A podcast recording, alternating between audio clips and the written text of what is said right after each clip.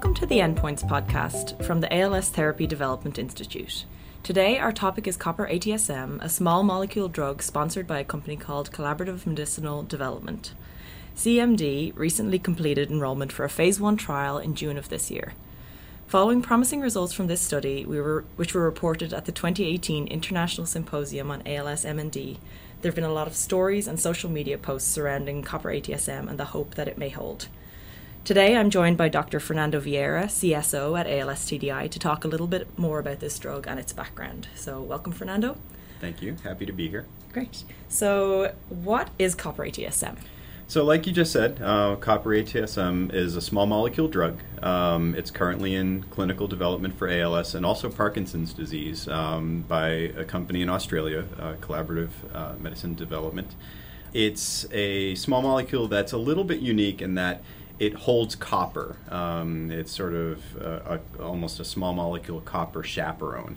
Um, it had initially been developed uh, and used um, in Asia as an imaging agent because um, it was able to sort of label hypoxic tissues like tumors and, uh, and the like. Um, and so it's it's been used in people before. Okay, and can you tell us a bit about the background and how we've gotten to where we are today? Sure, sure. So, like I said, it's it um, it had actually been initially developed as an imaging agent or a PET ligand, uh, positron emission tomography uh, ligand, um, in, in, clinical use for a while. It kind of captured the attention, I believe, of some researchers in the ALS space because of its potential to deliver copper. Um, there are a couple groups, uh, one at Oregon State University, led by uh, Dr. Joseph Beckman, and another uh, academic research group in Melbourne, Australia, led by uh, Dr. Peter Crouch. So its potential as a copper chaperone made it interesting to treat SOD1 mutation mediated ALS. And, and so if you don't know, uh, SOD1 or superoxide dismutase um, in its whole nomenclature is called copper zinc superoxide dismutase. So that's because this protein um, holds uh, two different metal ions, one being zinc, which is a big part of how SOD1 maintains its shape, and the other being copper, which is really essential for SOD1's job in the cell, or one of its known jobs in the cell, uh, which is as an antioxidant. It's been uh, reported that SOD1 mutations uh, tend to cause the protein to sort of let go of these metal ions. It makes them unmetallated.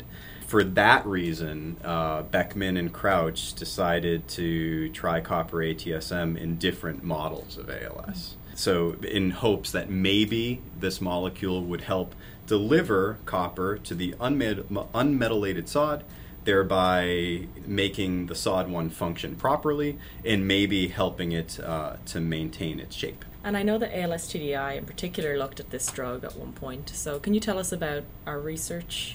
Sure, sure. So the the work done um, by the Beckman and Crouch groups did pique our interest. They had been working on it over a, a few years, and there was one particular result in a specific mouse model that both expresses the human mutant SOD1 and a protein that's also a human protein called copper chaperone for SOD, CCS. And in that particular version of a SOD1 mouse, copper ATSM virtually cured them. It was a pretty remarkable result. So, that in conjunction with the previous results in more standard SOD1 models uh, compelled us to want to test the drug ourselves. This is a thing that we do a lot um, when we see an interesting model, uh, a molecule in the publication space in ALS that somebody has reported is efficacious. We'll try to replicate it ourselves. Yeah.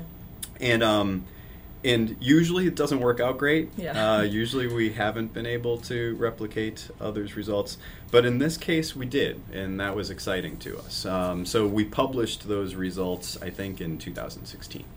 So we know that it was tested in University of Melbourne, mm-hmm. in Oregon yep. State University, yes. was it? Yep. And here ourselves. So how important is it that multiple sources would validate a drug before it gets to humans? Well, I think it's really important to have more confidence in your preclinical data packages, right? right. Um, so ALS is a really hard disease to treat, um, and people with ALS only have so many chances to get into trials. You want the trials that are being um, performed to have the best chances of success possible.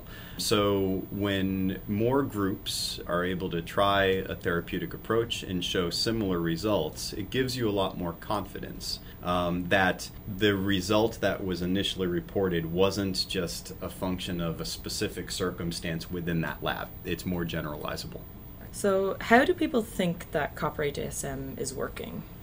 Well, um, that's a really good question, um, and it might be a little challenging to answer. But in SOD1 mouse models, there's really good reason to believe that it's working, at least in part, by delivering the copper to the SOD1 so that the SOD1 is able to then function properly and um, maintain its proper folding, its proper shape. Um, however, there's also evidence that copper ATSM is able to scavenge molecules like peroxynitrite. So, it, peroxynitrite is a molecule that is able to disrupt the electron transport chain in mitochondria. So, what that does is that would um, disrupt the ability to generate energy within a cell. And peroxynitrite has been shown to be elevated in sporadic ALS. So, so that kind of opens things up outside of just the SOD1 folding function. Uh, there's also the fact that copper ATSM has shown efficacy in other neurodegenerative models, like Parkinson's models, um, and those probably don't involve SOD1 folding. Um, so there may actually be multiple mechanisms at play here. Okay, and I mentioned earlier that they recently completed enrollment of a small phase one study sure. um, in Australia. So what do we know about that? So we know a little bit about it. Um, uh, there's there have been some results reported. I believe it was in December in 2018. Um, so we know that the trial includes people with both uh, sporadic and familial ALS, and we know that it was like a dose escalation trial. And so what that means is they'll start. Um, people off with a very low dose, say two milligrams per day. Mm. And then if the people tolerate two milligrams well, they go to four and then if you tolerate four well, they go to eight, and that that sort of um, paradigm. Um, and so ultimately, they arrived at a, con- a dose of 72 milligrams per day, and that was because 72 milligrams per day was well tolerated, but it also had to do with the fact that they measured drug levels in blood. So, what they tried to do was match human drug levels um, while receiving the drug to um, drug levels that were seen in blood from mice that showed efficacy.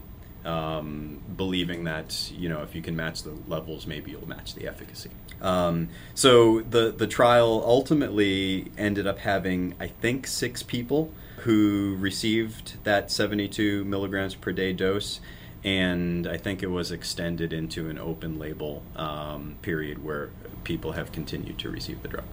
And when might we hear a bit more about this? So, um, the only information I was able to get about this was um, from clinicaltrials.gov. And what they cite there is that the estimated completion date for the trial uh, is March 30th in 2020, so next year. So we've covered a good bit here today. So what what are the key summary or takeaways from this? Do you think? So I'd say to summarize, copper ATSM it's a really interesting molecule in the development uh, in in clinical development for ALS. Um, it's uh, mostly focused in Australia right now. Um, we'll see if the, the trials end up moving to um, the United States or Europe. Um, the preclinical data around copper ATSM are really good. Um, it's good to see multiple groups um, showing efficacy. And those results really did justify the advancement of the drug into human trial. The strongest data seem to support treatment of mutant uh, SOD1 mediated ALS, but um, it's fair to include, uh, to not rule out efficacy for sporadic ALS. Um, and we're really looking forward to seeing how this plays out. All right, and we will see, and hopefully we'll get some positive results we'll leave it there for today. But if anyone has any feedback or comments on the endpoints, you can email us at endpoints at als.net. Thank you for listening, and thank you, Fernando. Thanks, Emer.